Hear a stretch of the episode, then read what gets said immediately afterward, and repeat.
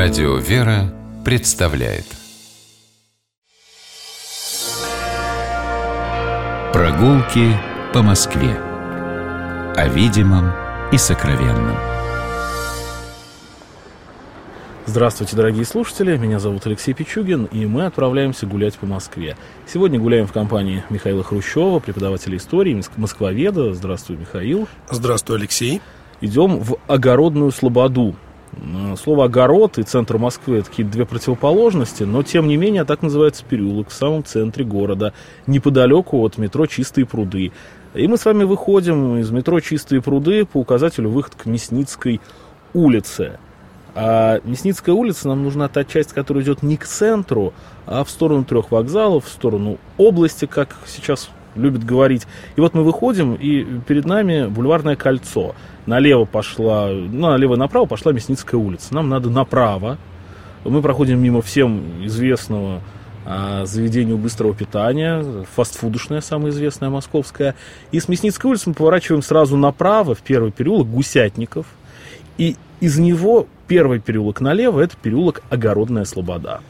Ну, для начала я пока ты объяснял, как идти, вспомнил, что э, старые москвичи, наверное, поймут, если ты объяснишь им по-другому. Надо выйти из метро Кировская, по улице Кировская до первого поворота направо, Большевистского переулка, а с Большевистского переулка налево на переулок Стопани. И тут уже надо пояснять, кто такой Стопани. И вот с этого момента мы и начнем. Итак, мы с вами с Гусятникова переулка перешли в Огородную Слободу.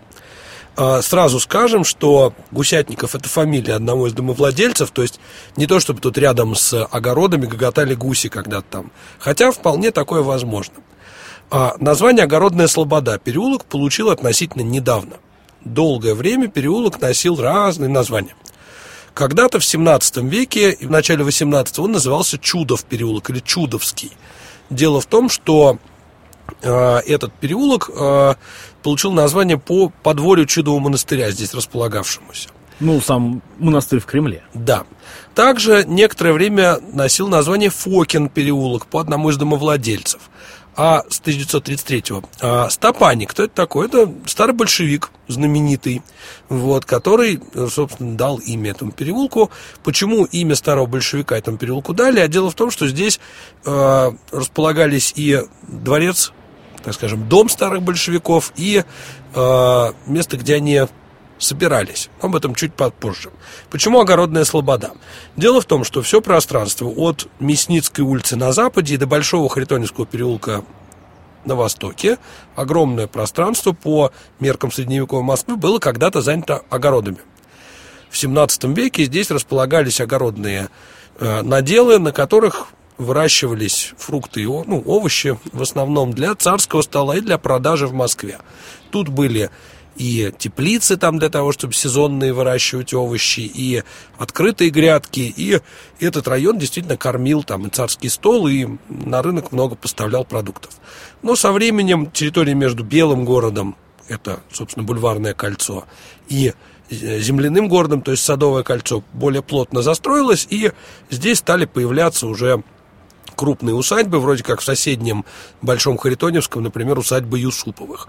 То есть территория стала из когда-то такой э, практически загородной, огородной, стала вполне себе фешенебельным районом. Большинство построек, которые мы увидим на Огородной Слободе, они более поздние, они в основном относятся ко второй половине 19 и началу 20 века. Итак, двинемся. По левую сторону переулка э, два дома доходных – начала 20 века, 1910-1912 годов. А, дома совершенно обычные для этого района, доходные. Вот глядя на них, можно представить себе такой высокий стандарт московского жилья, массового, там, второй половины 19-го, первой половины 20 века. Вот так должна была быть застроена Москва, не случись революции. По правую руку дом 2, дробь 5 посольство Швейцарии сейчас занимает. Это особняк купца Беренса, построенный архитектором Якуниным. Как я уже сказал, сейчас это швейцарское посольство, а вот в 1919 году, после революции уже, здесь располагалось управление продармии наркомпрода. Примерно ну, представляете, что это, здесь? Это была эпоха аббревиатур. Да, ну еще, к, сожалению, это была эпоха голода, насилия и продотрядов, когда, собственно, организованные московскими там, другими городскими предприятиями, военными частями, отряды вооруженные ходили по сельской местности, отбирали у селян продукты питания. Соответственно, здесь располагалось учреждение, которое направляло те или иные отряды на те или иные э, сельские пункты. Так вот получилось, что от управления одной из самых жестоких армий времен гражданской войны, потому что другие просто отбирали жизнь, а эти отбирали еще и хлеб насущный. Здесь позже разместилось посольство самой мирной страны в мире. Это какая же? Ну, я имею в виду Швейцарию. А. Точнее, самый вооруженный, но самый нейтральный. Поехали дальше. А, следом за швейцарским посольством располагается большой сквер, через который, кстати, можно пройти в соседний Большой Харитоневский переулок. И э, сквер этот украшает необычная статуя. На постаменте каменном стоит э, фигура молодого человека в гимназической тужурке. В руках у него так руки он так сцепил интересно, так, а, так серьезно смотрит. Кто это такой? Большинство советских граждан знают его изображение, но несколько в других возрастах. Самый маленький, помнит его маленьким а, ну, кудрявым. Конечно, когда он бегал по горке ледяной. Да, маленький с кудрявой головой. А другие помнят его уже в более взрослом возрасте. А здесь изображен совершенно нетипичный Ленин школьник, Ленин гимназист. гимназист. Да, а почему же он здесь оказался? Дело в том, что соседнее с этим большим участком, зеленым, владение занимает дом номер 6.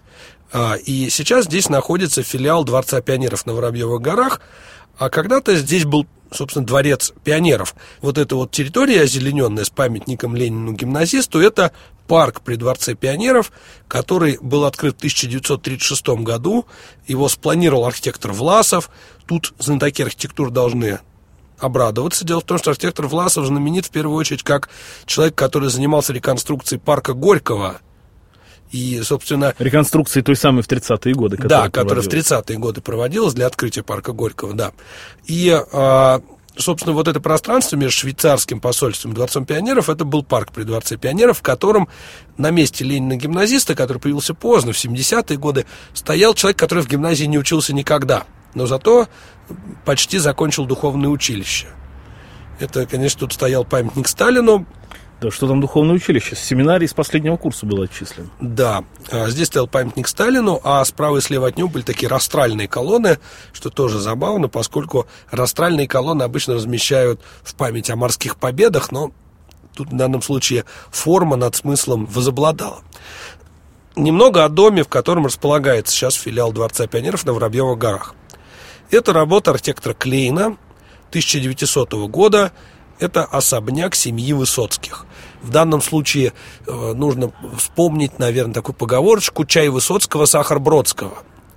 Это начало 20 века, такая поговорочка. Ну, с некоторых... Только потом она будет приобретать уже другие Да, смыслы. она не будет. В данный момент она никаких других смыслов не имеет. Это несколько такая антисемитская поговорка. Дело в том, что э, в этой поговорочке упомянуто, что э, чай, э, большую часть чайного рынка Российской империи контролировала семья Высоцких – а большую часть сахарного Бродские, да.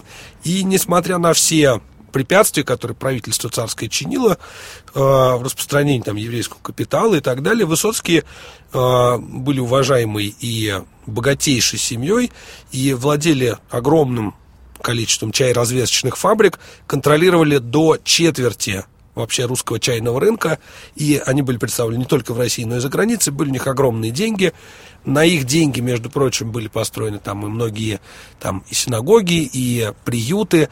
И если кто-нибудь интересуется техническим образованием современным, вообще э, университетами мира, наверное, знает знаменитый Тель-Авивский технион университет израильский, один из лучших. Вот он основан, опять же, на деньги Высоцких. Но эти фамилии, кстати, в течение 20 века не раз еще пересекутся, хотя Владимир Семенович с Осипом Бродским были знакомы, но, тем не менее, например, очень известная песня Владимира Высоцкого «Деревянные костюмы», песня Бродского, к тому Бродскому отношения не имела, как и эти две фамилии. Ну, тем и носителям, этот Высоцкий и Бродский да. к тем к сахарному, чайному, Высоцкому и Бродскому тоже не имеют ну, отношения. именно лирическое отступление. Да.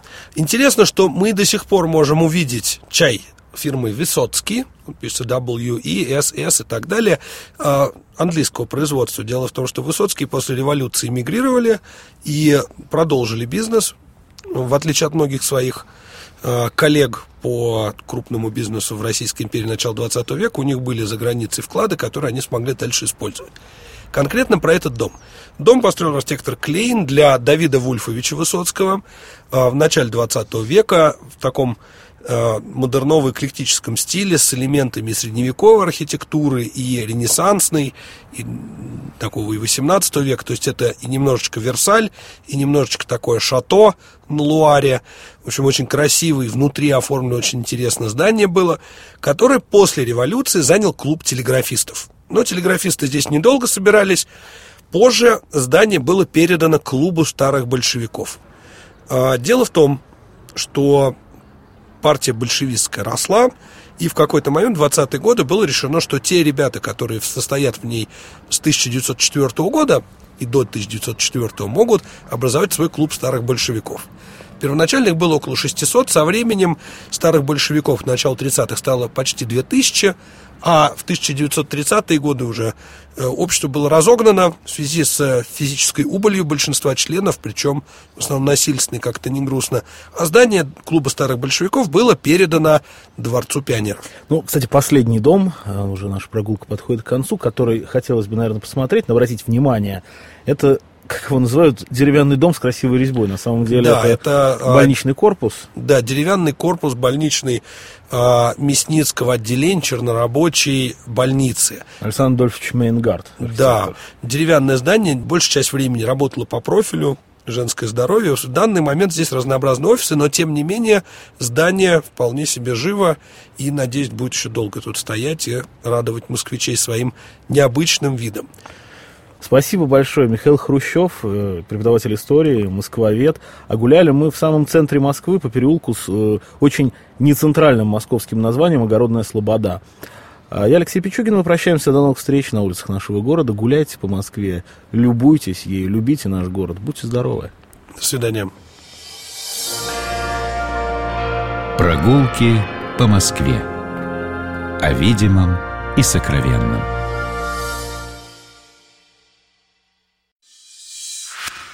Программа «Прогулки по Москве» произведена при поддержке Комитета общественных связей правительства Москвы.